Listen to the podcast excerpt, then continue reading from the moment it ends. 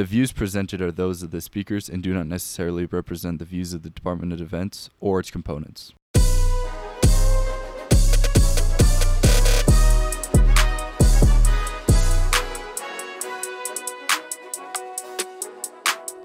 Welcome back to another episode of Further the Zoomies podcast.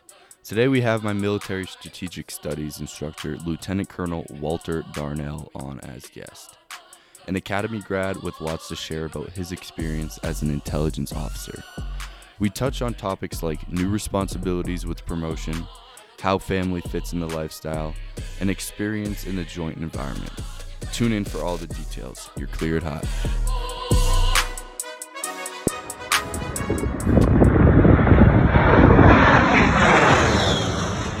Colonel Darnell, how are you, sir? Yeah, I'm doing great. How are you doing today, Andrew? I'm good. Thanks for coming on. Um, You're today, welcome. I actually have. Um, today was the first episode that I'll be considering um, other people's questions. So shout out to uh, Will French there. Um, he he contri- he contributed a little bit to the question set here. But um, so to get right into it, um, would you like to give some background about yourself, where you're from, what kind of compels you to do what you do every day? Yeah, sure. I uh, so I know that uh, the the purpose here today is we're we're talking about uh, just the intelligence community and and uh, the 14N career field as a as a background and a you know an aspiration for for you guys as cadets. Uh, for me, um, so I'm from Southwest Virginia. Uh, I grew up in, as part of an Air Force family. I moved all over all over the world as a kid, so spent a lot of time out west, uh, Nevada, Texas. Um, lived on the East Coast, Virginia, quite a bit. South Carolina. Uh, graduated high school from Italy, Okay. uh, which was was awesome, and uh, I actually think was probably probably one of the the first informative experiences where I just got really interested in the world itself, and and international affairs and, and other cultures, Mhm. and uh, and so I think that's uh, that was the beginnings of it. Um, I came here, uh, started in 2002, graduated in 2006. Um, all sorts of great things happened here. I'm, I'm uh, I feel very blessed and fortunate to be uh, to be a graduate from from the Air Force Academy. Uh, probably the first and foremost, I met my wife here, which was uh, which was terrific. She was a year behind me, and uh, we've got four beautiful kids now, and and I love love being a dad. Um, and, uh, and an officer and an intel officer and, and just all those those many hats that you wear as uh, as time goes on as as you go further into your career. Um, as far as what I'm all about, um, I'd say faith, family, and country. I mean, that's that's what motivates me. America. Yeah, that's right, America. and uh, you know, that's that's why I come to work every day. Um, you know, I love I love our country. I love the freedoms that we have, and uh, you know, my entire career has been devoted to to preserving those because they're incredibly important. Um, you know, I've come back here. This is my second time teaching at the academy, uh, and I, I I see you guys as as a part of that story. I mean, it's it's investing in you all, Mhm. and uh, and I'm just delighted to be here to, with you today. I'm Yeah. glad to share more. I, I really like when I hear somebody with a really strong conviction about their morals and values and as like that is something that propels people to and compels people to do what they do. I think that's really profound. But um actually if you don't mind we might get into a little bit about um your wife was a graduate as well. Did she Yep. move with you or how did that exactly work? I talked to Major Rudder and he Yeah. said he was separated almost his entire career up until recently because she was a pilot as well. So how did that work for you? Uh, so similar. Uh, so I think uh, being in in his case, being two pilots, that's I know that that's a, a tough go. Mhm. Uh, for me, uh, you know, myself, my wife Maggie. Uh, so me as an intel officer and she as a cyber officer was a little easier in terms of being able to be paired up together. Mhm. Um, on the intel side of things, uh, you have a bit more latitude in terms of, um, or, or pardon me, a, a broad array of choice when it comes to where you can go. There, there are literally intel jobs just about everywhere Okay. in the Air Force, which is terrific. Uh, and then on the cyber side, that that goes without saying. On like literally every base, you'll have a communication squadron or, or some sort of staff.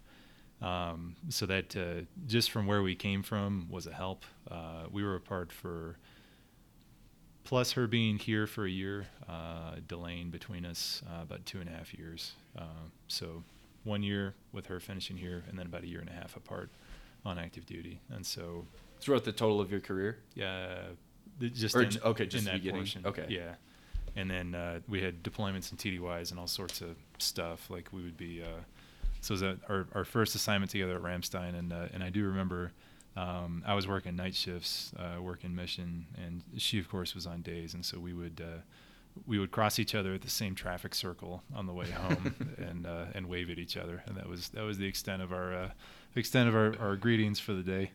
And Best uh, part of your day. yeah, pretty much. And and so I would I would uh, we would maybe get like 30 minutes where we would we would high five at home Mhm. and uh, we'd have a quick dinner and then and then I would go back in for the night Mhm. and uh, that was okay. It's uh, you know at that time in your life um, you're in your 20s you're you're uh, I'll- I'll use the the dreaded R word resilient um, and uh, uh, you know uh, you, you just deal with it and, and you get through it. Um, it's it's also instructive in that you remember those experiences that you have, and as you get older, and then hopefully into positions of influence and leadership, and you're in a position to help somebody, and somebody comes to you and says, "Hey, I'm I'm joint spouse, and you know my my wife's in the Air Force, or or whatever other situation uh, across services, you have that a lot too." Mhm.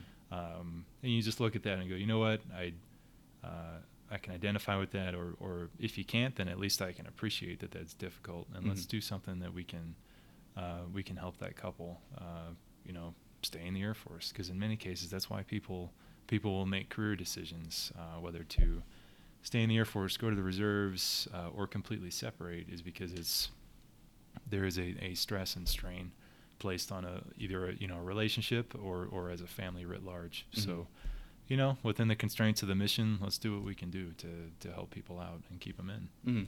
I'm sure that like kind of separation makes or gives you a better appreciation for your relationship. Oh yeah, Yeah. no, yeah, yeah. I love I love my wife so much, and uh, you know she's my best friend. Um, you know, uh, constant source of advice, and uh, you know she she always tells me the truth, you know, whether I want to hear it or not. And, uh, You need someone like that. That's right. She's great. Well, I appreciate Uh, your vulnerability. Um, I I don't know exactly what's in store for me. I don't know if it would be something similar, but hopefully I can use what you've given in terms of advice here in the, Yeah. my future.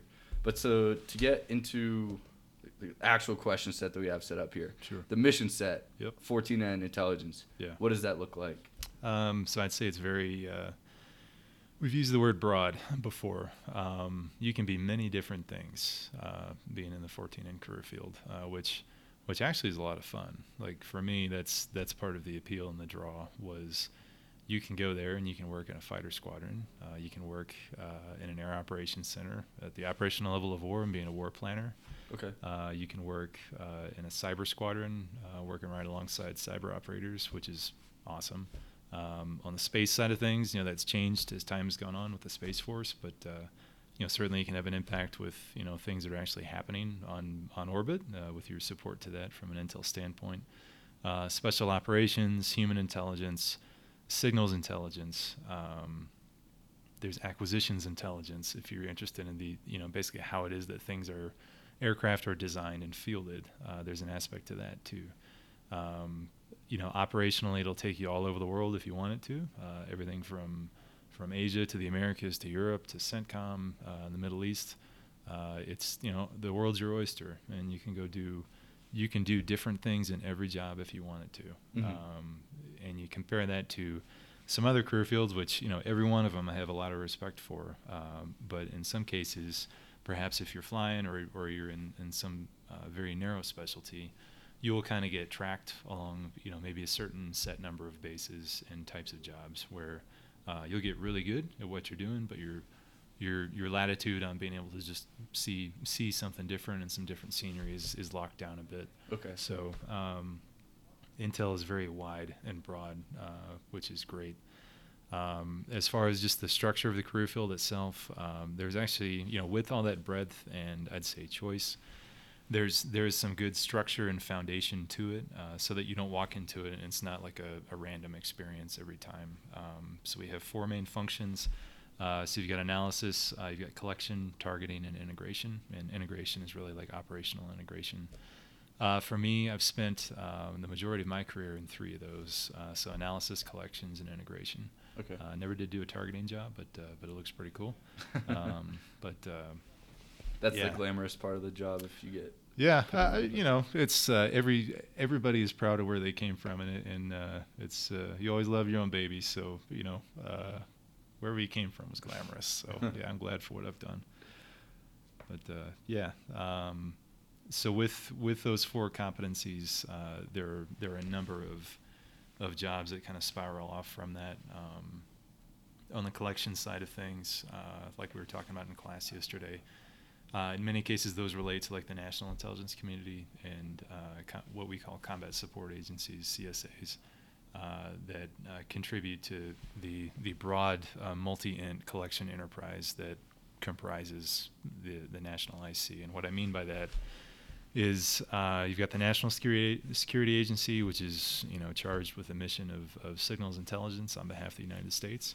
Um, you have various various points uh, where the services, uh, you know, all all six of us will cross uh, at the NSA, and the Air Force certainly does have a big footprint there. And uh, so locations like uh, Fort Meade in Maryland, that is that is certainly the hub for for uh, NSA activity and, Okay. and Air Force activities that come off of that. Uh, so there's a lot of opportunity there uh, for especially a junior officer as you're coming out uh, there at Fort Meade. Um, also, uh, Joint Base San Antonio, uh, Lackland down in Texas, huge hub uh, as well. And then uh, there there are a number of other other hubs around the country uh, where you can find find a similar setup. Um, there are opportunities on the collection side with uh, the National Geospatial Intelligence Agency (NGA), uh, Defense Intelligence Agency (DIA), uh, and then a number of others.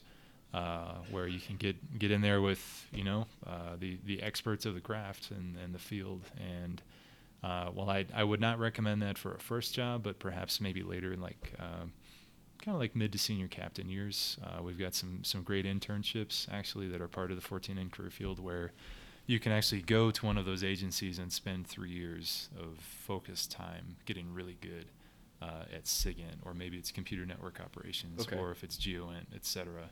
And the Air Force is investing in you, um, and you come out the other side of that in- internship uh, with um, you know essentially a different experience every six months uh, of those three years, and uh, you carry that, and it's like it's like something you put in your pocket, and then you save it for another day where maybe you're a major lieutenant colonel, and they they place you in a squadron that is well suited to draw on that, where maybe you're in a SIGINT squadron or a GEOINT squadron, and it's like I've had this really deep three-year experience and investment from the Air Force, which is great. so Um, does that mean that like every person or every officer will have a certain specialization in one form of intelligence collection, whether it's geo, MASINT?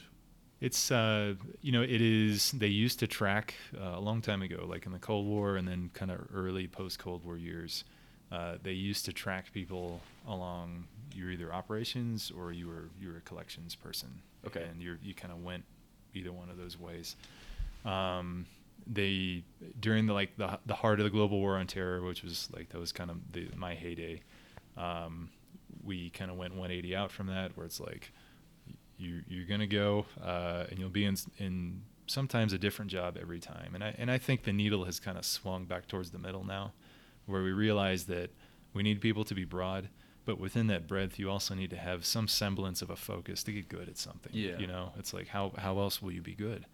At, uh, at at some you know some int or or you know some functional area of support like soft or space like you have to spend time in it and learn it and read and interview and talk to people and and just experience operations right um, so there's I- i think we're actually at a pretty good moment where we've kind of come to the middle where you'll spend your junior years like definitely your lieutenant years and then um, you know as a captain you'll you'll be a captain for about six years so the, those first 10 years of your active duty life um, you'll probably go to three assignments. Um, three is probably safe. Uh, three solid assignments during those times. Um, you know, three years each, and then a year of intel school. Um, what I'd recommend, and what the Air Force intel community recommends, is especially in your junior years, take those assignments and divide them in half. And your squadron commander will help you do that. Um, but the the idea is um, you sample broadly across your, your junior years as a as an intel officer, and so You see what you like. Yeah, you see Okay. what you like, right? And uh, and so you go to places where, uh, say, there's a broad variety of Intel jobs. So like I went to Ramstein in Germany. Um, my three-year tour was cut in half, and I I did uh, one job on the 24th Intel Squadron, uh, distributed uh, distributed uh, ground station, which is essentially the the ISR end of what was uh, then Predator uh, Predator operations. And so we would, you know, provide Intel products for uh, Predator Predator flying operations, which were going on downrange. Mhm. Um, there was also a U2 aspect uh, of that as well. Uh, and then in an, another area of my life, I was a flight commander at the same time on a completely different mission, uh, which was uh, was kind of a conflict at some points, but uh, but you know it was a, a leadership challenge. Uh, I spent the first half of that tour in that squadron, and then in the second half, I went over to an air operations center, and I did something completely different. Um, I drew I drew on skills that I learned within the, the first half of that tour, um, but you know this this uh, this AOC that I was working at, uh, it was at the operational level of war, and I'm doing planning, and so you know I've got handfuls of people that I'm working with. I don't have a flight that you know uh, that's that's I'm working with, and they're working for me, and and all that. Uh, I'm not rating on as many people. You're you're in a you know pretty challenging uh, peer environment where all your peers now are, are you all are both at the at the lowest level, and uh, and you're basically performing analysis and, and planning on behalf of the uh, the air component commander. Mhm. Um, so you, you go from uh, being flight commander and you're you've got this flight that uh, you know you're yeah they're are they working for you sure but are you really working for them yeah that's the way Mhm. it should be um, you're providing for their success and mission accomplishment uh, and you go to a place where now you're probably the most junior and and you now you're you're the worker bee and you're you're doing the do It's And, like uh, going like senior year of high school. Now you're a freshman at the academy. Yep. Okay. And you've you have climbed the ladder and you've you've jumped to some other uh, some other level of warfare, which uh, I loved being at the operational level. I thought it was cool because you can tactical is fun, uh, but at the operational level you can kind of step above the clouds and gaze around and see how all the different pieces fit. You know, if it's ISR, an ISR aircraft, you're just one piece in, in the giant equation of what's going on in theater, and uh, and you've got um, you know fighters and bombers and tankers, and you've got command and control. Um, you've got a uh, what we had was a, uh Joint Forces Air Component Commander that we're working for. Um, so you got a you know a three star who's you know has their own um, objectives and, and guidance for, for the entire air component. Um, and uh, and you have theater activities that are going on across the board, many of which are distant from you. You know, we were in Germany and uh, we had tankers up in the UK. Uh, you've got fighters up in the UK as well. Um, had Vipers at Spang, uh, and then Vipers down at Aviano too. And uh, and that force structure has changed a little bit now, but everything back then was focused on the desert fight, and it was it was either sending people to Afghanistan, uh, Iraq. Um, predominantly, and then a little bit of Africa too, because we we had that uh, mission apportioned to us. So it uh, it made for a uh, like I said, it was a very eclectic, very broad uh, experience where you were responsible for doing planning for all this stuff. It was 103 countries. Um, from top to bottom, from Norway to South Africa, and uh, you're essentially responsible for the air campaign plan that uh, that supports all of it. So it was, uh, it was a lot of responsibility, but very cool. When you're talking about planning, does that mean stuff that we talk about in MSS where you kind of come up with a plan to fight? Uh, I don't know exactly how intelligence plays into this. Is It's that- uh, no, it's a good question, um, and uh, and it's the reason why Intel people and operators and, and other career fields all talk together, and that's and that is the essence of the AOC, the Air Operations Center. Is um, you have a strategy division which drives basically brings the strategy from the theater commander through the JFAC out to uh, out to the the planners, and the planners, you, a captain, majors led by lieutenant colonels uh, at the team chief level. Um, you, from your, your various functional specialties, are coming up with uh, the plan and any any sort of lower level guidance uh, that that wings would have to carry out. Um, so the the end product of an air operations center is the daily ATO, uh, Okay. so the air tasking order, uh, and so that is essentially what what basically tells tells what aircraft to, to do what and when and, and to carry what and and uh, to go carry out which type of mission. Uh, for us in Europe at that time, uh, this was 2009 to late 2011. Um, Crimea had not happened yet. Ukraine had not happened yet. Uh, Russia was restive, and it was, you know, uh, they were over on their side of the border, and we knew, uh, you know, not not very content with some of the things that we were doing uh, in theater. You know, we had talked about emplacing a, a ballistic missile defense system, um, but predominantly most of our focus was was again on on OIF and OEF um, in uh, Iraq and Afghanistan, and so in many cases it was kind of a it was a pseudo peacetime theater, and um, you know, EUCOM and USAFE writ large were used basically just to feed the downrange fight. Um, so late, late in my time there, uh, Operation Odyssey Dawn kicked off, and that was essentially the, the fall of Muammar Gaddafi and his regime in Libya. And this this was part of that broader broader Arab Spring that uh, you know we've we have talked about. Um, and that was a complete surprise. I, will I'll say. I mean, it was uh, that was a shock to the world you know, uh, of you know he's been this fixture mm-hmm. in that country and ruled it with an iron fist for for decades, and uh, and to see it fall, uh, and you know that was a I would say a uh, you know pretty unexpected on our part. Um, we were given responsibilities for you know basically providing for air operations over the African continent. So it's like who else to do it but us, and um, and so what we did, and and to answer your question directly, uh, I was on the information operations team, and so my my job was providing intel support to to info ops, which um, you know that's a pretty broad family of of operations: electronic warfare, cyber, um, military deception, opsec. Those those comprise all the all the unclassified components of it, and uh, there's an intel picture and baseline that is is offered to that as a background and uh, basically telling what is true on the ground and what the adversary is going to do okay. is, is Intel's role.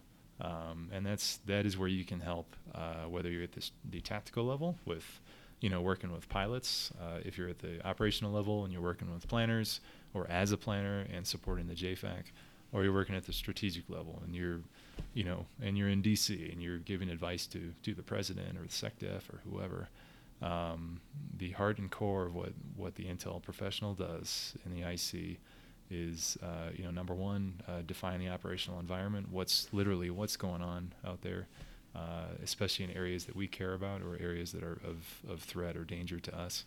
Um, and then, uh, you know, based on the collected bits of information from multiple, you know, types of intelligence, you know, from the human that we've mentioned before, or SIGINT, or MASINT or, or open source and others. Um, you put this all together and you make that uh, as, as part of your, your analysis. Um, you are consulting uh, from a broad body of work, uh, which other people have done. There, you are not the first analysis and uh, analyst in the history of, of the U.S. Air Force, and there have been other people who have studied whatever your problem is, whether it's it's Russia or, or if it's uh, some other sort of strategic problem set. Uh, and you will use that as, as kind of a, a guide and foundation for your own. Um, and in in many cases, we are evolving analysis uh, over time, okay. where uh, you know it's uh, a lot of good homework and, and thought has been put into a, a certain problem set, and uh, you use that to push off from uh, with with your own. Uh, and what we're hoping to do is come up with what we call a, uh, a, baseline, which is understanding what is a norm of behavior from an adversary. You know, what, what looks normal? Do they fly? Do they fly this kind of aircraft so many times a week, um, or do they sh- do they sail these kinds of ships uh, from here? If I see them start to fly less or fly more, or sail this ship from there, this or there. Seek Navy. Yeah. Sorry. Uh, absolutely, but if I see you know basically deviations to that norm uh, combined with with other things that are happening, say um, you know major military movements or or exercises, or maybe their uh, president or or some senior military leader said something that was significant. Um, you start to add those things together, uh, and you start to see where we are now deviating from what we have noticed in the past. That Uh, baseline you were talking about. Mhm. Okay. and uh, and it's just like people, you know. It's uh, as you get to know people in your squad, um, you get to know people's habits, and and you know, I know I know my roommate's gonna wake up and, and at this time, and I know that he's gonna study, and he's gonna go work out, or you know, whatever the the habit pattern for the day is. And if something goes outside of that pattern, um, you've known each other for long enough that you notice that, right? Mhm. And then maybe maybe they're in a bad mood or something like that. But that's all that to say, you know, it's just a small example, but you that is how you figure out things are amiss with other people, and we, we do that on a daily basis with one another. Is we just we just watch and we understand each other, and uh, and really that that is part of the intel officer's job is to watch and understand the world around him, um, draw in uh, new pieces of, of intelligence as we need to from those multiple disciplines. Um, if it is your job to to analyze them, then then you analyze them and you add them together, uh, and basically draw assessments and conclusions out of it. Uh, or if it's not, and you're you're a collector, you you basically push that material to to those whose job it is Mhm. uh, to do that analysis. Um, but at the end of the day, um, you know, the the outcome from the intelligence process and the entire community is basically offering offering educated assessments on uh, what the adversary is likely to do, um, what is the most dangerous thing that they could do, uh, and then highlight any distinctions between those two things. Um, sometimes they're the same. Hopefully, that's not the case. Uh, but uh, basically, being able to uh, chart the future uh, for a decision maker.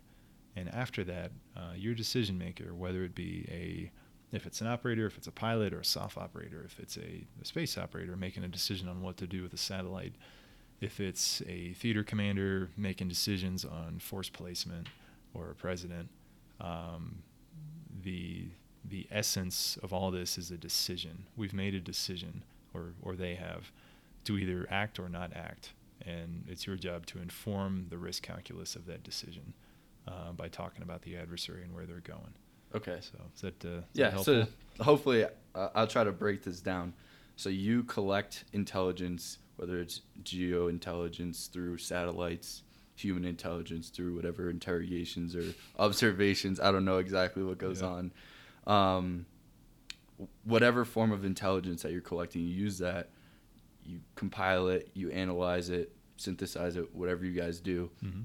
and then you present what you found from that to your commander, and they make real-time battlefield decisions based off of that. Is that correct? Yeah, that's a. Uh, I'd say that's kind of a a, uh, a simplified version of, of a lot of it. And I, the one nuance there is that there are thousands of people that make all of that possible. So even just the collections enterprise on one on one int, if it's if it's SIGINT or if it's HUMINT, um, there are thousands of people that, that go behind that. Whether it's from a, a technical aspect, operations support, um, literally down to the actual uh, you know analysts who who do the job.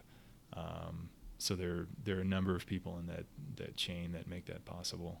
Uh, in in most cases, uh, uh, you will not be doing collection and analysis at the same time. Mhm. Uh, it's just it, it's typically uh, units are not oriented that way, and it's for a reason. Uh, one is from an authority's perspective, uh, and then number two, just from a uh, you know um, being able to separate out the two uh, is a practical thing to do, just from a uh, you know workflow perspective, uh, and then also um, if you're spending your time collecting. Um, you're not spending time becoming an expert to do analysis. You know what I mean? Mm-hmm. and uh, and so hence we, we just have to divide it out between uh, either different squadrons or on the operational side or it's uh, different staffs uh, on the staff side. Um, and it tends to be in the Air Force uh, collections will be a, a squadron activity. Um, and uh, in terms of analysis you do have analytics squadrons. So uh, NASIC where I just came from uh, National Air and Space Intel Center there's you know a slew of analytics squadrons there. Uh, and then you also have staff elements that will do analysis too, um, out in you know uh, numbered air forces or MAJCOMs, et Okay. Okay. Um, you touched a little bit on the lower, the junior officers of what they might be getting into on a day to day. As as you promote, what type of responsibility do you gain? Is it just you make bigger decisions? Are you responsible for different types of intelligence? Yeah, I'd say uh, as you know, I'll, I'll, go from my own experience and then just kind of spiral from there. But um, for me, so coming out of Goodfellow, which is where your uh, basically your technical school is, um, about six and a half months long. Um, you go to your first job, and uh, it depends on the kind of job that you you have selected. Um, for me, uh, I went to the, the uh, DGS4, so Distributed Ground Station 4. Um, that's that's a part of the broader enterprise, which is called DCGS, so Distributed Common Ground Station. And essentially, what that is is a uh, it is a node where we bring in multiple types of intelligence uh, for uh, basically the, the initial phase of analysis and and uh, understanding of the adversary, and then also the uh, production of, of mission related materials that come out of that in support of the warfighter, whoever it may be. Um, so, in terms of decisions made, uh, I got there as a first lieutenant, um, and for me, I had two jobs, as I mentioned before. Uh, number one was, was to be what's called an ISR mission commander, which is I had a crew of uh, probably about eight uh, that I was responsible for, uh, and they were predominantly uh, 1N1s uh, who were basically GEOINT analysts. so those those who were looking at imagery. we had full motion video and then also still imagery that we were working with, and um, you know really the the essence of decision there is it's it's mission management. Uh, it's talking to basically. I, I talked to my DO a lot in terms of what it is that he wanted out of the mission and where we were going.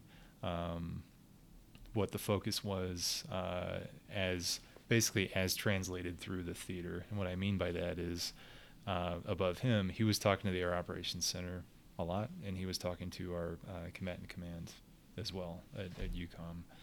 And so basically, translating uh, that guidance into actionable mission instructions uh, for for the day.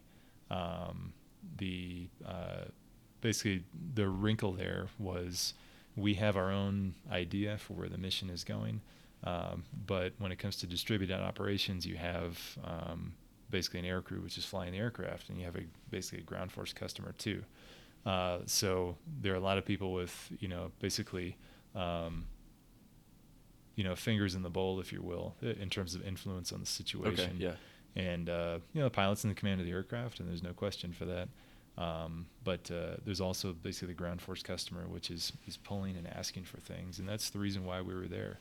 Uh, and then add in on top of that things that are wanted at the operational level from the theater. Uh, sometimes you had different, you know, differing interpretations and opinions on where the mission should go and uh, and what it is that we should do with that aircraft and its ISR sensors and capabilities for that you know that um, operational period, and um, so um, you know it was my job essentially to convey what it is that we were going to do, mission focus, um, identify any um, I would say uh, mission opportunities, uh, things that we could do from an intel perspective along the way, which would be good to collect on, and literally it's I see that. That's something that we haven't looked at for a long time. Let's go look at that. Does that fit within the overall scheme of the mission? And you know, is this going to, by taking this sidetrack, are we going to detract from the overall uh, intent uh, for the day? And is it something that's mutually beneficial for everybody involved in the room? Multivariate uh, question to solve there. I'm sure. Yeah, uh, it is, and it, and it comes down to priority. I mean, it's like so many things. Um, if it's if it's operational decisions, uh, if it's money decisions, uh, being able to discriminate between um, set elements in a problem, you know, like yeah, like like variables, uh, and then rank order them if you have to. Um, mm-hmm. sometimes you can do two things at once, which is great, and you know, two out of three mission partners win. Um, and then there are some times where it's like, no, this is the priority and everybody knows it, and everything else is going to have to fall to the floor, and that's okay. Mm-hmm. Um, but uh, I think in that dynamic between uh, Intel crew, um, I see the actual flyers of the aircraft, you know, the pilot and sensor operator, uh, and then uh, you know ground force customer. Uh, we we had a pretty good dynamic. Um, everybody, and that's what's what's nice about you know being in the, mili- the, the American military is we have a a I'd say a, a pretty common understanding of what is important uh, for one another. And so in situations like that, you kind of drop the institutional interests and the, you know, I'd rather do this. It's it's if you see somebody that you know there's a threat to life or mission, of course that comes to number one, and you go do that, and everybody's got that understanding. Mm-hmm. Um, and then as as the mission goes on, uh, as we as we leave that uh, as we leave that moment of uh, you know focus and seriousness uh, and say things die down. Uh, and you know we were doing um, route scans. We were doing uh, support to counter IED uh, you know counter IED efforts on behalf of ground forces. So as we get away from situations like that and, and we have a little more latitude to, to take advantage of opportunities uh, that's when you can be a little more creative and um, you know basically kind of hit your your priorities two and three uh, Mhm. to go Okay. after you know Yeah. and uh, and it's you know Intel is kind of like a garden. It's um, we shouldn't always just be doing the stuff that we're told to do, right? You you don't just sit there and wait for assignments. It's uh, you use your you use that great brain that, that the Air Force Academy gave you, or, or you know on the enlisted side that uh, that your tech school gave you, uh, to go think creatively on what what is an aid and a complement to the overall intelligence effort, and more than that, the overall joint fight. Like, what's the warfighter need? And they may not be thinking about it yet, but I know as an intel analyst, either a 14N or or a 1N1 or whatever AFSC you are, I have an instinct that this is important, and we're going to go look at it. Mm-hmm. And that's what I think that's what makes us special, and that's that's what we have to hold on to is initiative. It's operational initiative, um, being brave enough to uh, step out and look for what's important, uh, and once we see something that's important, to continue to pursue. Um, and uh, you know that's that's how you win. Mm-hmm. Well, to get back to the original question, that was a fantastic tangent you went on there.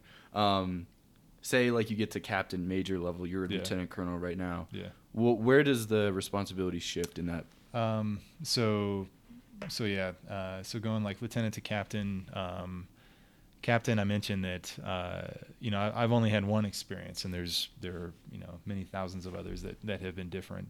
Um, you know, for me, you know, uh, some of it was spent as an air campaign planner. Uh, some I came here and taught for a couple of years, uh, and then others I, I got hired into a, a special job, which which had to do with um, basically um analysis on on space operations. And uh, the thing that's common between all of them is that at that point, um, you know, you're promoted to captain after four years, and you'll spend a long time there, uh, about six years as a captain. And there's a reason for that.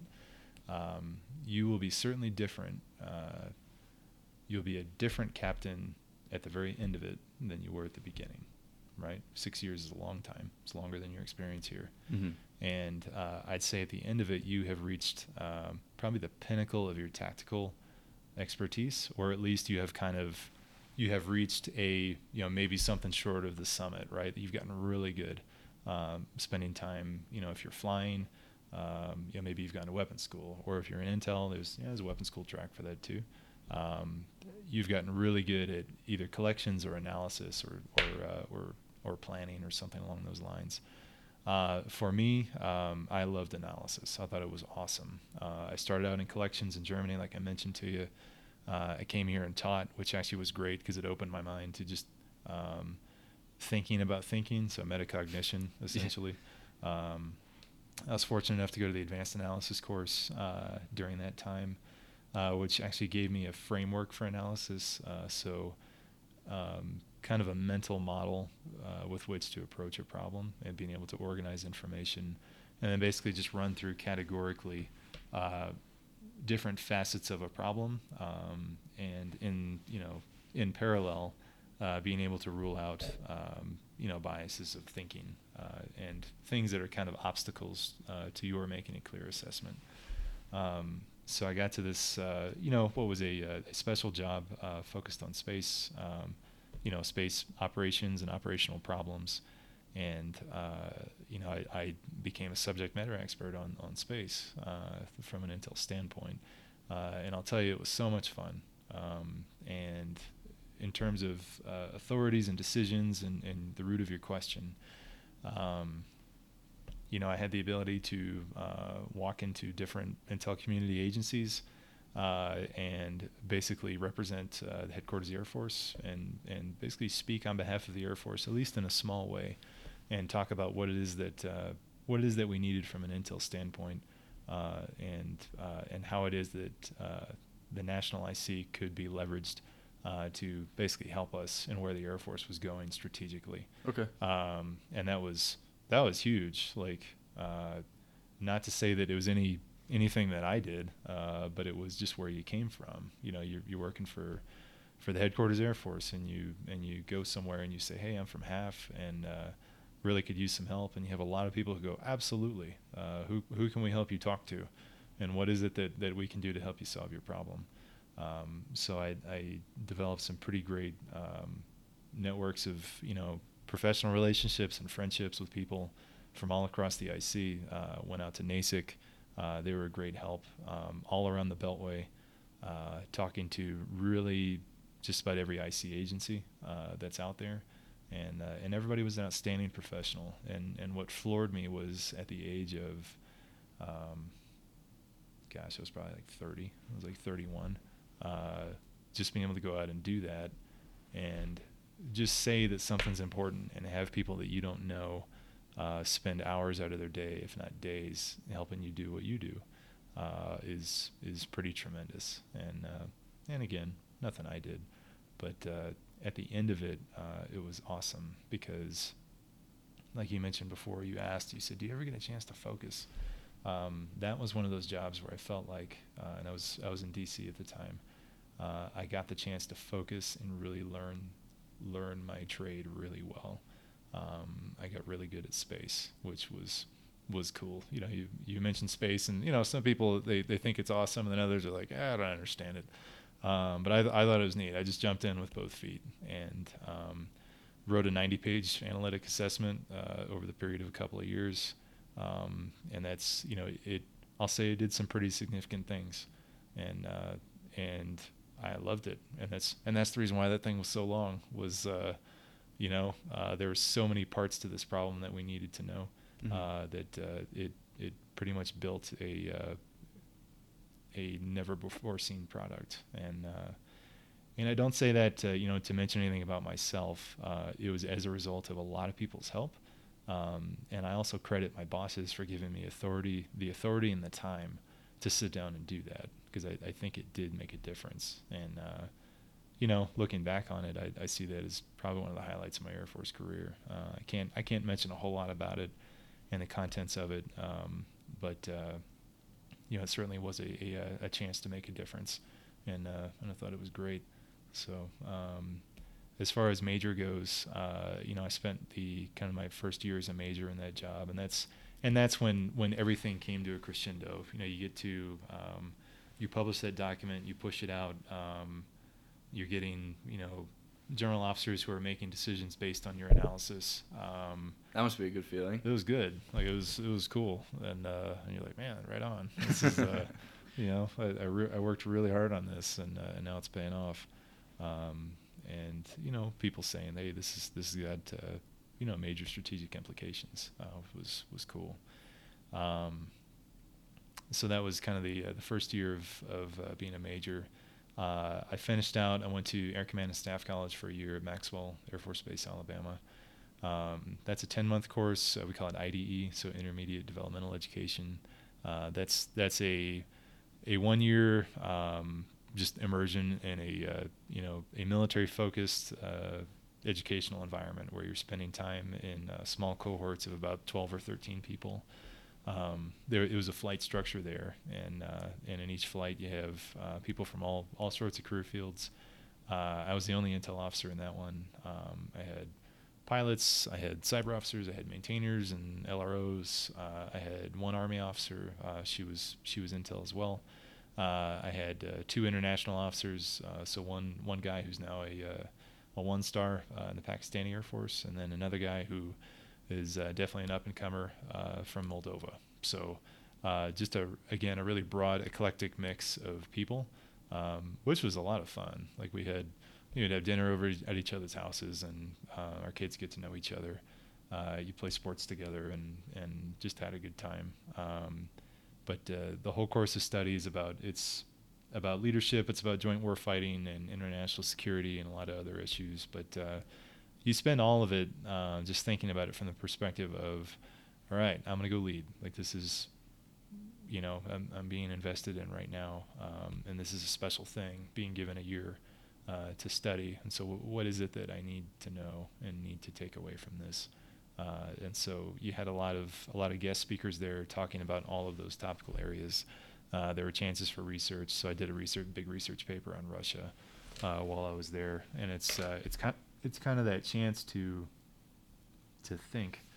Um, after you know after a long time of of thinking about what other people had wanted you to think about, you know, from a job perspective. So it was uh, it was good. Um, it was a it was a quick year. Um, so we just had twins. Uh, so we went from two to four kids uh, overnight, and uh, we didn't sleep a whole lot.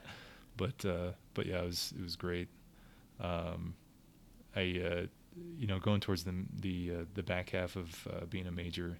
I went to the Joint Staff in D.C.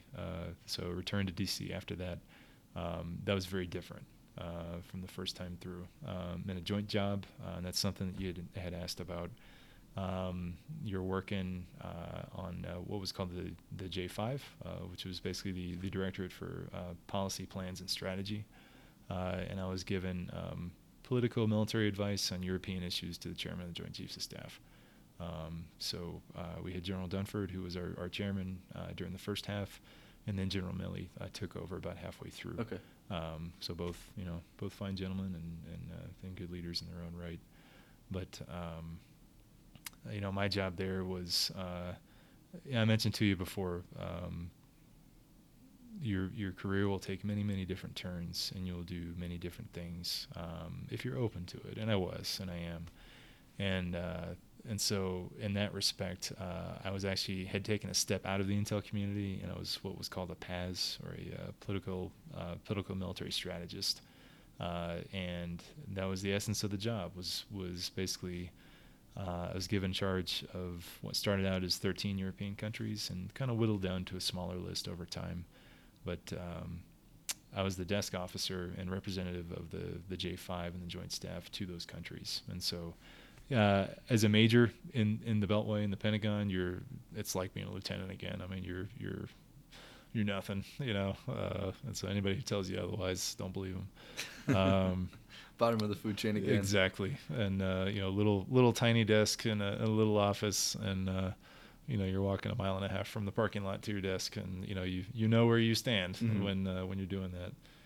But um, you know, I had a, a three-part job. You know, one one was giving uh, advice to the chairman, which it, it, sounds it sounds glamorous, and it's not like I was in there every day. But uh, whenever there was a significant issue uh, which came up um, regarding one of our, our allies or partners in Europe, um, everybody ranging from uh, Norway, Sweden, Finland. Uh, I had the UK for a little while. Germany, Austria, Switzerland, uh, Bosnia Herzegovina, uh, Albania, and Croatia, and I think there's a couple others in there. Uh, but anytime there was a, a major uh, political military event or something that concerned the joint force, that was something that came into basically my lane and my lap to to handle. And in many cases, um, you know, the, the, chairman had certain questions that, that he needed to know. Uh, and there's there are quite a few layers in between he and I, so I, I don't want to make it sound like I'm I'm in there briefing every day. But uh, you know, my job was to uh, basically discern what was happening out out in the world in those countries, uh, understand U.S. government policy and also DoD uh, strategic guidance at the time, uh, and be able to um, kind of reconcile what was happening between that guidance and what was happening out, out in out in uh, in that country, and um, you know part of the job was explaining uh, U.S. government policy to that nation. So I did a lot of work. That's part two uh, with um, basically those those nations representatives there in, in Washington D.C. Uh, we call those defense attaches, and so that's the basically the principal defense officer, which represents that country uh, to the U.S. And so you have a uh, defense attaché who's who's the chief, uh, and then they'll have an air attaché, an army, and navy, etc., that work for them. And uh, and so it was uh, part two of my job was uh, interfacing with them and basically conveying um, you know, policy messages, preferences on behalf of um, on behalf of the Joint Staff to them, and you know, maybe emphasizing a position we had on a certain topic. Um, some examples might be, um, you know, maybe major goings on on the European continent. Um, Afghanistan was uh, kind of in its final years at that point. Um, there were, uh, you know, uh, different countries had different political interpretations of how long they wanted to stay in country, and and we remained invested, and so that was that was definitely a dynamic that we were we were working through at that time.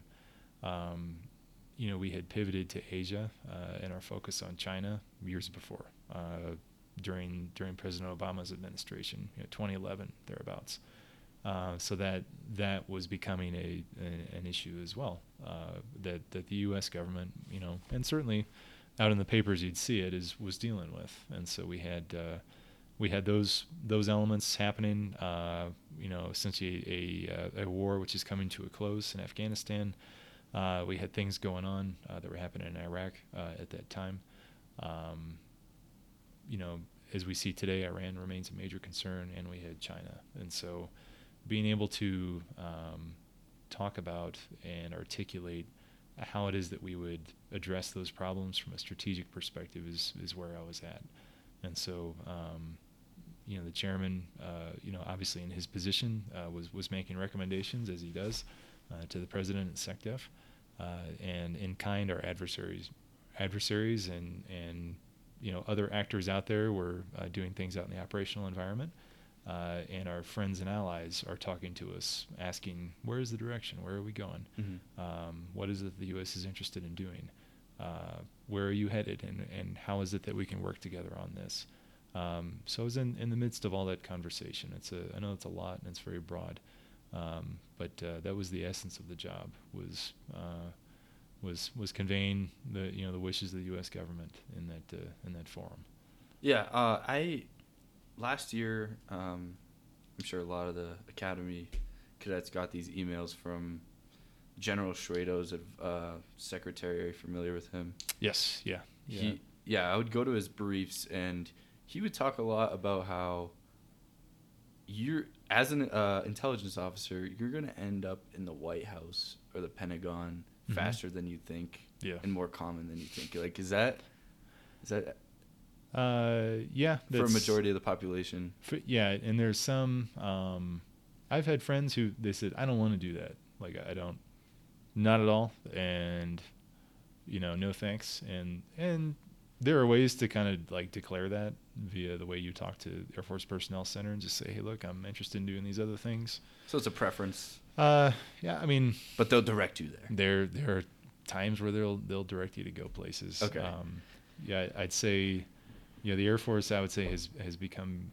um, much better about you know listening to to what people want to do and then hopefully we can find a common solution where it's like what you want to do and what the air force wants you to do is the same thing hopefully mm-hmm. so and if not then you know hopefully some you know maybe second best yeah aligning but, incentives is how we get happy and you complete the mission that's true and uh, you get people to stay in that way too yeah um, but uh, but yeah, I think that's an accurate statement. Uh, if it's um, at the very least, if it's TDYs, if not being stationed there, okay, uh, in in some some capacity. Um, yeah, on the on the intel side of things, uh, that's that's especially so true, just because.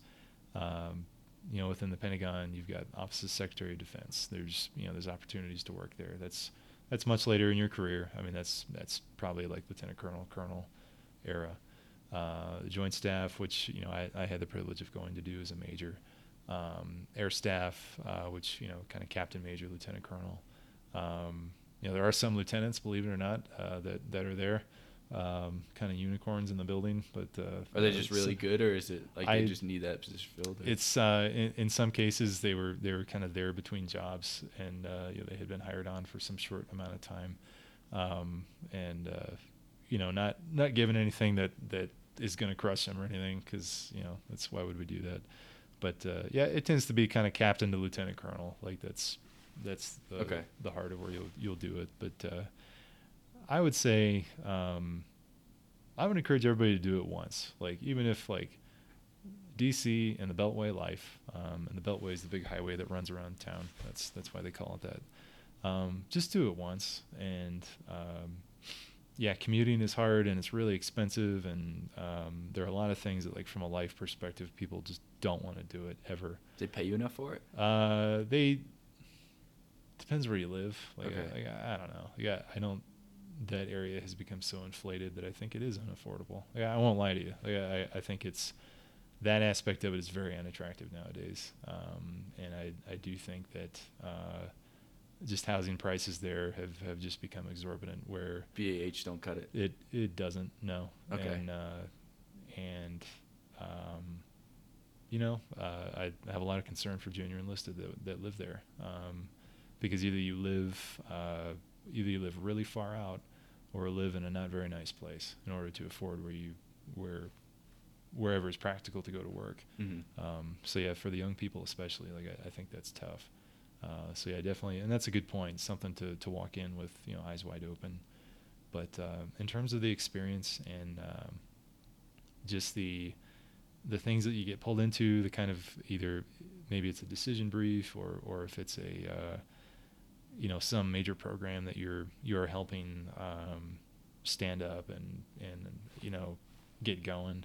Uh, there's a lot of important stuff that happens, and it's it's pretty fun uh, just taking part of that, uh, and it's you know it's an honor. Um, beyond that, uh, there are so many places and people to talk to around there, like um, State Department. They're filled with really talented people. Um, you have all sorts of academic institutions and think tanks and schools. You get Georgetown and CSIS and Yeah, I'm sure know, it's a networking hub. it is, and you know the world's your oyster. You go there, and uh, you can spend um, every weekend going to museums, uh, and then during the week, there's like you said, there's uh, a lot of people. You know, many of them like in their 20s who are just in the early part of their professional careers, trying to, you know, figure out where they're going, um, and a lot of people who are just interested in uh, where the nation is headed. Uh, so you can learn a lot and meet a lot of a lot of you know interesting people and friendships uh, and basically professional relationships that'll will endure. And, Mhm. uh, and and that happened for me too. So yeah I think it, they were both great assignments. Okay, tracking off of those kind of economic, personal um, considerations in the job, yeah. Um, whether it's been something that you've had to keep, I don't know, something from your family, or maybe like you see something in the news that obviously you know is wrong, but the I don't know, the public is being steered another way. Like, does those experience happen to you? And if so, like, what does that feel like? Um, I think uh, you know just from like the secrecy aspect of it, um, you know my my family understands, um, and I think the thing that I've done is is trying to discern in each job what are the things that I can say, and how is it that I can kind of paint a picture of work. Um, and maybe it's not talking about work. It's maybe it's just you know mentioning like, oh, these are the people that I work with, and um, I'd say as an Air Force, we try and do uh, we try and do a good job of getting families together, or you know, people bring significant others to squadron events, or um, you know, if it's a if it's holiday party, or we'd have like a first Friday as a squadron, and and every time. Um, you know, families are always invited to that. Like that's uh, at least that was the way it was for our our squadron, uh, which I, I think was a good thing. Um, if you know if you can't bring them into the, the place where you're doing your work every day then at least bringing yourself out and you know the rest of your your peers out and going to um, you know if it was going out to dinner or they'd have like activities for kids um, we would just you know we'd have like what would we do yeah like you know pumpkin patches in the fall stuff like that um, you know, going to restaurants, yeah, whatever it is, uh, and uh, and like the singles would, would kind of track off and do their thing after that. You know, go Mhm. to you know, a concert or to the bar or something like that. But uh, the point is making making opportunities available for for people to get to know each other, so that families can understand what's happening um, to the extent that they can. Uh, newsletters are also a good idea, and that's you know a way of communicating um, you know stuff going going on at work. You know, if it was awards or if it was uh, somebody got promoted or a new assignment, or we have inbounds. Hail, we call them hail and farewell, where we welcome new people and we say goodbye to uh, to people who are leaving. Um, that is a way of, of kind of talking to those in your life. Um, you know, for me, my, my wife and kids, about what I did and who who I work with. And uh, and for me, people matter a lot. And so, people are so much of the experience of, of work. And uh, and so, just kind of getting them to know each other is a is a good thing. Mm-hmm. Um, in terms of being like seeing things out in the news, um, you know, the uh, I'd say the the information age has has made a lot of things available that you know previously were not. I mean, we were in you know the 1960s and 70s. Things were uh, they went on the rhythm of the newspaper in the morning and then like the evening news, and that was and, and maybe radio in between, and that was kind of the rhythm of things. And now it's it's instantaneous updates um, with uh, I would say pretty uh, pretty exquisite and penetrating access to information. Um, so if you look at this, you know, the Ukraine crisis right now, um, you've got a lot of reporters on the ground, right? And then foreseeably, anybody could be a reporter if you have a cell phone. Mm-hmm. Uh, and uh, you know, truthfulness and quality of what they're saying is is uh, you know that could be debated, but it creates Um, like a filtering issue. yeah, and uh, you you have to be uh, be careful of, of what it is that's out there in terms of information that you uh, that you consume. Um, but uh, you know, uh, in terms of you know the media steering people, um, uh, you know, I think you know there every every person has their own politics. Uh, every organization probably has its own politics. Uh, and, I, and I won't comment on any organization in particular, but um, you will get a, a feeling of the trend of that organization by what you read from it, right? Mm-hmm. And uh, and I know that we're we're going for, for unbiased, but in many cases that's pretty tough to find.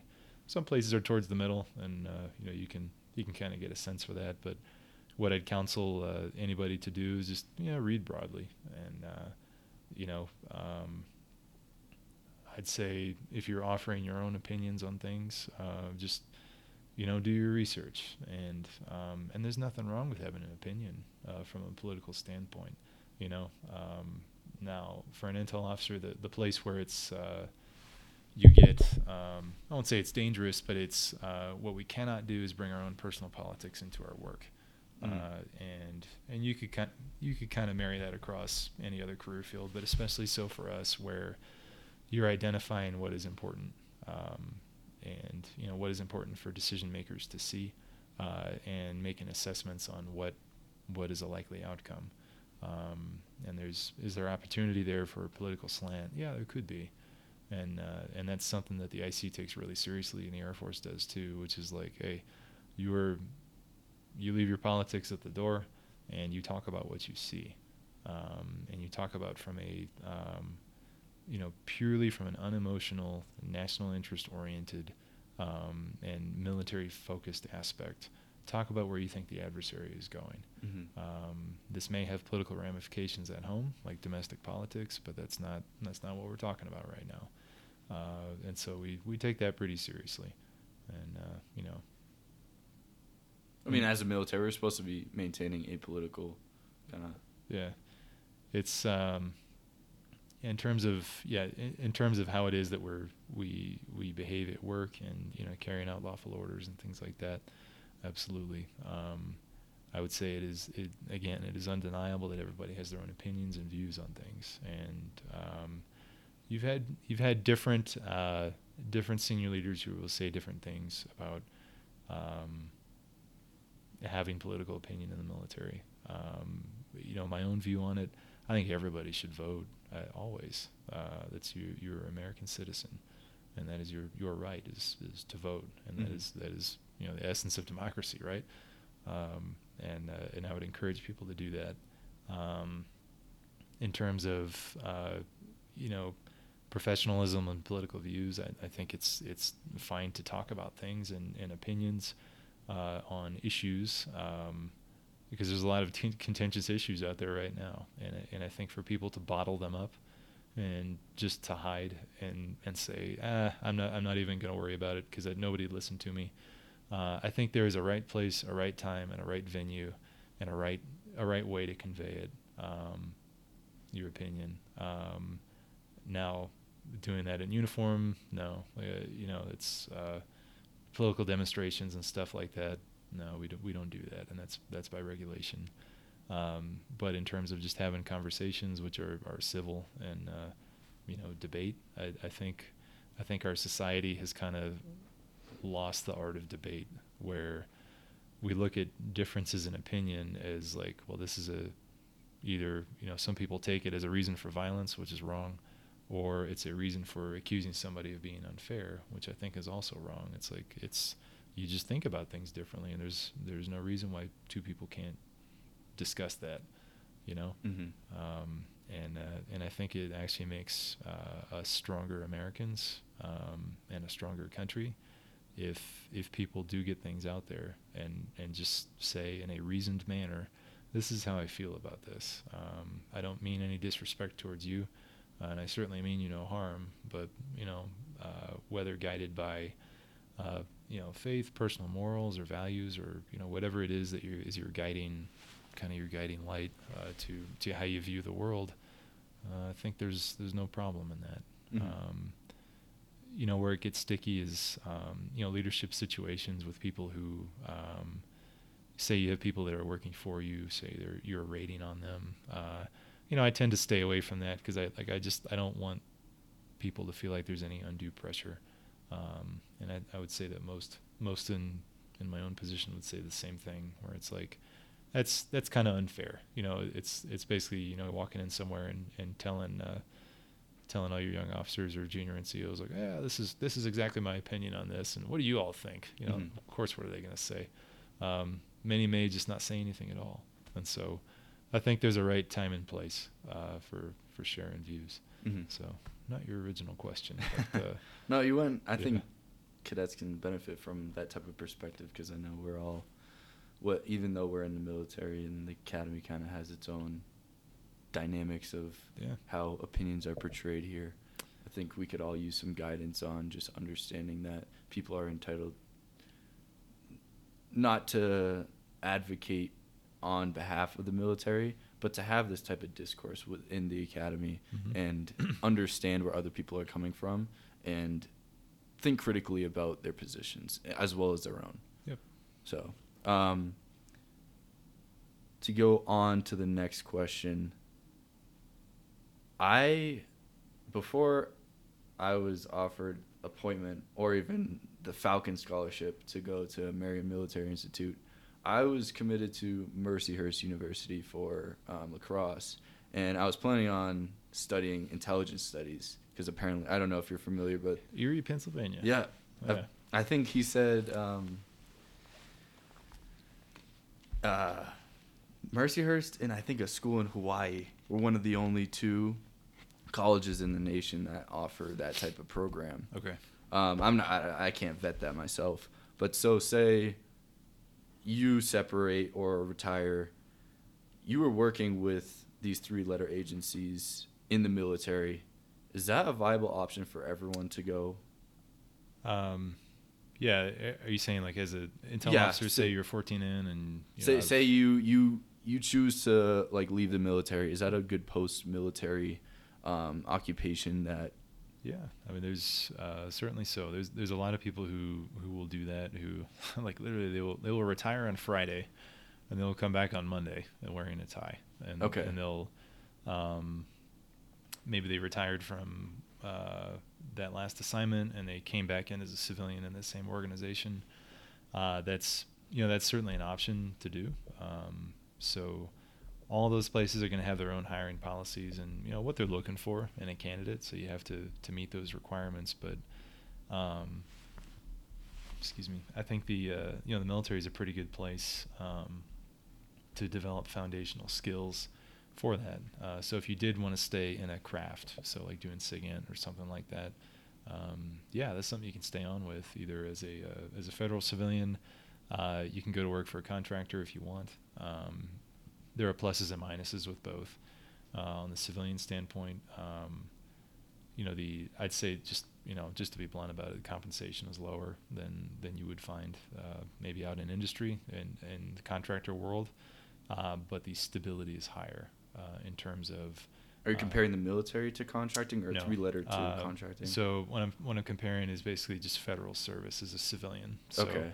Um, you know, writ large, and that's and that is the that civilian service structure is what is behind basically anybody who works at if you work at you know a, an intel agency uh, if you work for the, st- the State Department or if you work for you know whoever like DHS or something like that um, there there are standards of uh, civilian hiring practice and um, personnel system that are kind of universal across all those. So yeah what I was comparing was that civilian structure you know federal civilians who um, you know you you see around us here. You know you have civilian professors, and then mm-hmm. you see them down at Peterson or Schriever, uh, as compared to a uh, a contract position, which is you have completely separated from federal service. Um, you are just out in the business world, and you have offered your resume to somebody to a company which does something very similar to what okay. you have done uh, on the. I mean, that's uh, kind of how it always side. seemed to work, right?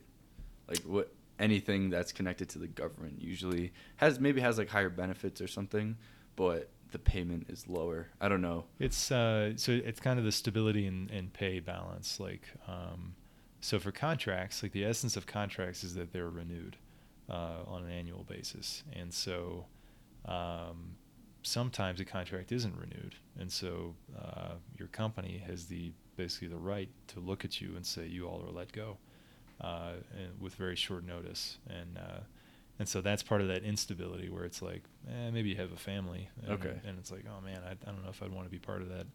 Um, the pay sounds good, but you know, at, at at any moment, you know, in one year intervals, I'm kind of sweating whether this this is going to continue on or not. Mm-hmm. Um, versus you know being on the federal civilian side where it's like, yeah, the pay is lower, but um, but you're also like I won't say like once you're in, you're in. You still have to perform, but um, you know, there's no unless there's like reduction in force or uh, you know um, some sort of uh, you know civilian furlough or something long term that happens or some disruption to pay.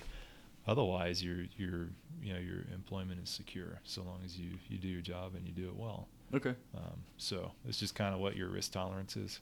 Yeah. So. Um, but, um, to get kind of closing questions in, do you have anything that you think you, as a cadet here, you would like to have known before you chose intelligence? Yeah, um, I'd say, as far as before before choosing intelligence, um, I'm glad I went that way. You know, I have no regrets over that. Um, I think, I think I had wished, I wish I'd focused on um, maybe finding mentorship mentorship a little sooner. Okay. Uh, when I was a lieutenant, like that's that's probably something that I uh, I would do better. Um, it was the dynamics of being in a really busy squadron, and it's you just you feel like you feel like no one has has the time to talk, and as a lieutenant, you're like, all right, I've got my job, I'm trained, got people who are um, you know I'm responsible for. Um, and you know I'm you know just learning my trade and I just got to be tough about it and you know I'll ask questions when I need to. And uh, that's kind of the way I approached it and I think I, I wish I would have been thinking more along the lines of um, let me let me think about the questions that I should be asking before you know before situations come up. If it's leadership stuff or it's just like you know job knowledge or you know, trade craft or you know tactical tactical employment or something like that. I, I think I wish I would have reached out to um, the older guys around me a little sooner. And so, um, you know, when you get there, at least for us, we had, uh, you know, flight commanders were kind of senior captain level for the most part, and I and I had a good a good friend of mine who took me under his wing. Um, but I think I wish I would have done a little more question asking and reaching out and just, you know, um, it's there's nothing wrong with that. You're you're 24. You know, it's like how could you know everything? Mm-hmm. You, you, don't. And you just uh, don't want to seem like you're wasting anybody's time or something. Uh, that and, and and it's like I kind of like the experience of just figuring it, figuring things out for myself. Yeah. And uh, and sometimes there's a place for that where that builds like muscle memory for you, where you you learn how to solve problems. But then other times it's like why let it be hard on yourself? Uh, just like go ask somebody about their experience with, with flight command, you know, write, writing EPRs or like disciplinary disciplinary issues, etc. Um, especially when it comes to people stuff, I would go consult others uh, sooner. Okay. uh, sooner than later. So that's what I'd say. Uh, but otherwise, um, I'm glad I went that way. Uh, it's a uh, you know it's a career field full of a lot of opportunity. Um, again, really broad, uh, and you can go in a lot of different directions, and you can build you can build what is what turns out to be a really interesting and impactful and fun career. Um, so I recommend it highly. Um, and I've got some I've got some closing thoughts for uh, for your, your listening audience. Yeah. I don't know if that's your next step. Well, do you uh, think uh, before we get to those, do you think Sure. there's any like, do you think there's any type of person or any drive in a person that would make them more suitable or would like this job more? Yeah, um, I'd say, you know, and I and I thought about this question before coming to talk to you. Um, I'd say just about any major at this place, um, you can go be an intel officer. Now there are certain ones like so like bio, you're you're probably going to go be a doctor or law. Yeah. like you know, you have people who have aspirations to do really certain things. Um, so those are those are somewhat of an exception, but. Um, a lot of the intel career field, at least from the officer perspective, uh, tends to come from the tribe of, uh, you know, for me, I came from MSS here. I, I majored in MSS. Uh, history, poli sci, um, foreign area studies. That tends to be like a lot of people's interests. Uh, now, in the past like 10 years, especially as you know, cyber operations missions have become the norm, and as we've gotten further into just kind of the domain of space, and that has become more more normalized. Um, you know, anything we're in this digital age uh, of we're going towards a digital air force, people who understand data and analytics and all that. Um, having that as a background is awesome, and that's a definite plus. And we need both. So, what I'll say is, you can be either. You could be uh, somebody from kind of that humanities or social sciences tribe and and swim and do ex- exceptionally well. You can be somebody who uh, is from you know that that science and technology and engineering tribe and do really really well too. Uh, I think a lot of it comes down to your personality and just your um, you know kind of your your mindset for things. Actually, let me uh, turn to my notes here. Um, I'd say as far as just uh, just things that I would recommend uh, for you guys and, and gals that are listening.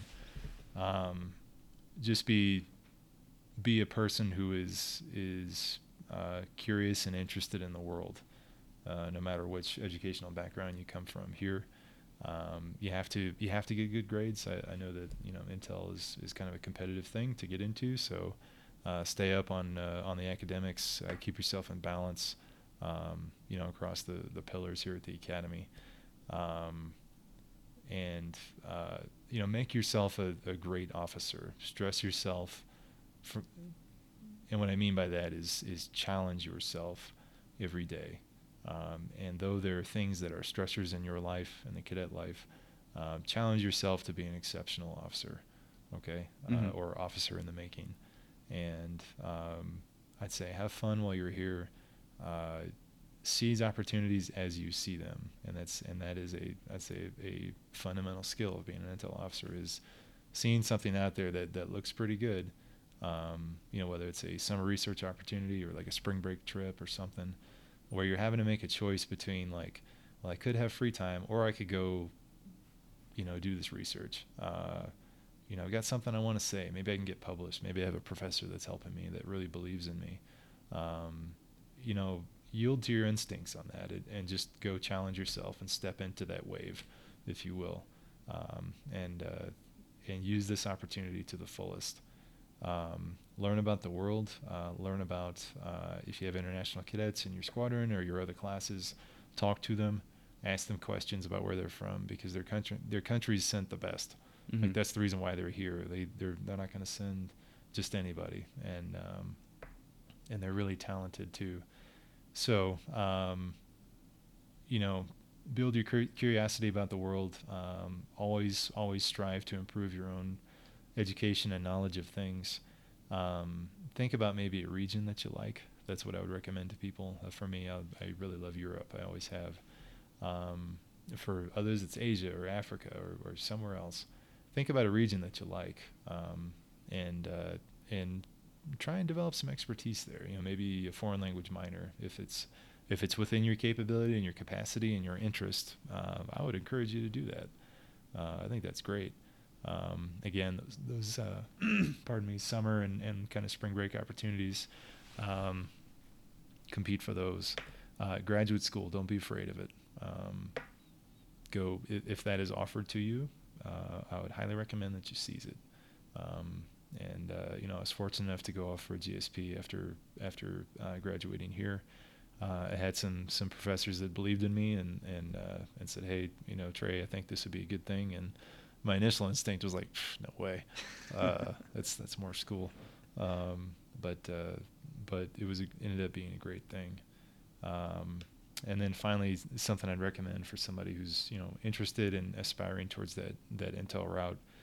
Um, challenge yourself from a leadership perspective. Okay, it's it's not only about knowing a lot about one thing or being a, a subject matter expert. It's it's being able to um, lead in a situation, you know, whether it's a formal leadership role or informal. Being able to integrate other people's ideas uh, into a common solution to a problem, because that's the way the Air Force Intel community operates. Is uh, it's teams of people operating together together to solve uh, sometimes uh, some pretty big and wicked problems. Uh, so practice that leadership. If you're, uh, you know, if you're pretty quiet and, um, you know, just kind of like you know stealth cadet, and you know I'm, I'm gonna I'm gonna make it through. Uh, I would I would encourage you to to come out of that and and step up for a role, something that maybe makes you a little nervous, but that challenge is to make you grow and and being a leader is what the Air Force needs you to be. Uh, it doesn't matter what AFSC you are, uh, and, and, the Intel community especially needs them. Um, so uh, yeah, that's what I would I would recommend to uh, to your listeners. Sweet. Would you recommend any just overall advice to the cadets? Uh, just some some parting shots for you guys. Um, you know, finding your purpose uh, in things, finding the why you get out of bed in the morning. you know, I mentioned mine earlier in the interview. Um, under, having a clear understanding of what of what motivates you um, and that you know that can come from many different forms. Um, if it's you know if it's here on Earth or if it's beyond Earth and in, in the metaphysical, as they say, uh, and if it's if it's country eh, or if it's religion or if it's uh, you know family or or just personal motivation, you know wanting to be better and stoicism, wanting to be a warfighter, stoicism. That's that's that's one of them. Um, yeah, there's uh, there are a number of, of different purposes that people find uh, I would encourage you to find yours uh, and to identify it and just and just wake up and uh, and have that in front of you and on your mind and as a as a guide and help for you to face your day. Um, I think the the people who who have struggles in this life, whether at the academy or not, are people who don't know why they're there. Um, you have people who um, you know mental illness and suicide and, and all sorts of things happening that are uh, you know, tough uh, and have just just tough impacts on on families and, and society writ large. I think uh, a lot of it could be solved through just like let's let's all slow down and figure out why we're here. You know, what is it that I'm working for? Especially in a really stressful place like this. This is a, a tough place to be. Speaking of that, um, seeing through the stress, uh, you have a tremendous opportunity that's in front of you. Um, these four years are, are full of obstacles um, and frustrations. Uh, not meant to make you frustrated, uh, but as part of that formative experience as a cadet. Nothing is meant for pain's sake. It's it's made for development's sake. Uh, and, and I would imagine that you know your AOCs and, and those on, on the uh, cadet wing side would tell you the same. Um, it's all purposeful and it's meant for uh, meant for your good. Uh, now, sometimes we make adjustments along the way where it's like, ooh, maybe that wasn't a good decision. um, but uh, but the intent is pure, which is uh, which is helping you all to be great officers. Um, and then others, I had a couple others, uh, lifting and inspiring those around you. Um, you may be surrounded by people who, uh, you know, maybe they're not as strong as you are. Maybe they're not as uh, athletically gifted or, or smart in the classroom you know, maybe they're they're excellent at street smarts, but uh, but can't take a GR to save their life. Um, I would encourage you to um, have the awareness to to know who's around you, um, identify those who need help, uh, and do the best that you can to to help and lift them, um, you know, in a positive way. Um, it's it's easy to be cynical here. I know that. Uh, I've been there, um, and it's easy to to kind of get down on the place, but uh, you never know the influence that you have on those around you. Um, you may have people in your class that you only meet once. Uh, I had classmates that I met on graduation day that I had never seen before in my life, which is was really odd. I was like, "Who are you?" Um, and you may only have one momentary touch with somebody, but uh, but that that encounter could mean the world to them, whether from a you know maybe you gave them some advice, some encouragement, or or whatever, uh, and you could change their life for for the better. So always look for those opportunities. And then uh, commitment is is my last one. Um, we talked about finding what you like uh, academically, or, or you know as you as you look towards AFSCs. Um, I would encourage you to be committed. Stick stick with it. Uh, we will have to make sometimes we will have to make deviations to our plan uh, in life. You're not going to get everything right as you come out of this place. You will not make every assumption correctly uh, as you think your life, you know, the way your life is going to go. Um, but for those fundamental things that matter, uh, like like being here, uh, like uh, sticking with you know sticking with a team or or commitment to family or uh, a marriage uh, or or friendship. Um, to the very best of your ability, remain committed to that, you know, and, and be serious about it, and realize that um, others have made commitments to you as well, and uh, and they're you know you have a lot of people who are counting on you, and uh, and that number will grow as you as you leave the academy, and uh, and it becomes more than just about about you. Um, everybody here is very successful and smart. You know, I, am I'm, I'm very impressed by you guys. Um, and as you go on, uh, you will be entrusted with others that that uh, people will look at you and go, you know, Andrew's a very talented guy, and uh, you know I'm gonna give him a you know a flight command, or or he's gonna be a uh, a flight lead if he goes and flies. Um, you're going to be given others into your care uh, that need your commitment, uh, that that need your investment, and uh, and so I would just just encourage you to uh, to remain true to them uh, mm-hmm. as that time goes on, because you certainly fill an important role.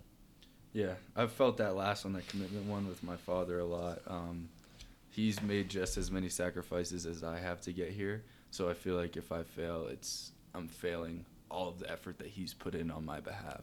So wow. I, I can that resonates with me very strongly. But I, um, I, uh, I guess I'll I'll tail end on that. Um, I'd say never never to the detriment to your physical health, and what I mean by that, like, don't stay up 23 hours a day studying, but uh, or make something that's a uh, you know a dangerous sacrifice in some way. But uh, but yeah, I think I think you know what I mean. Yeah, yeah, You know, uh, commitment. Well, thank you, Lieutenant Colonel Darnell. It's oh, been welcome. great talking with you about everything. Well, it's uh, that was a pleasure and, uh, and and quite an honor. Thanks very much for asking. Yeah, sweet. Thank you.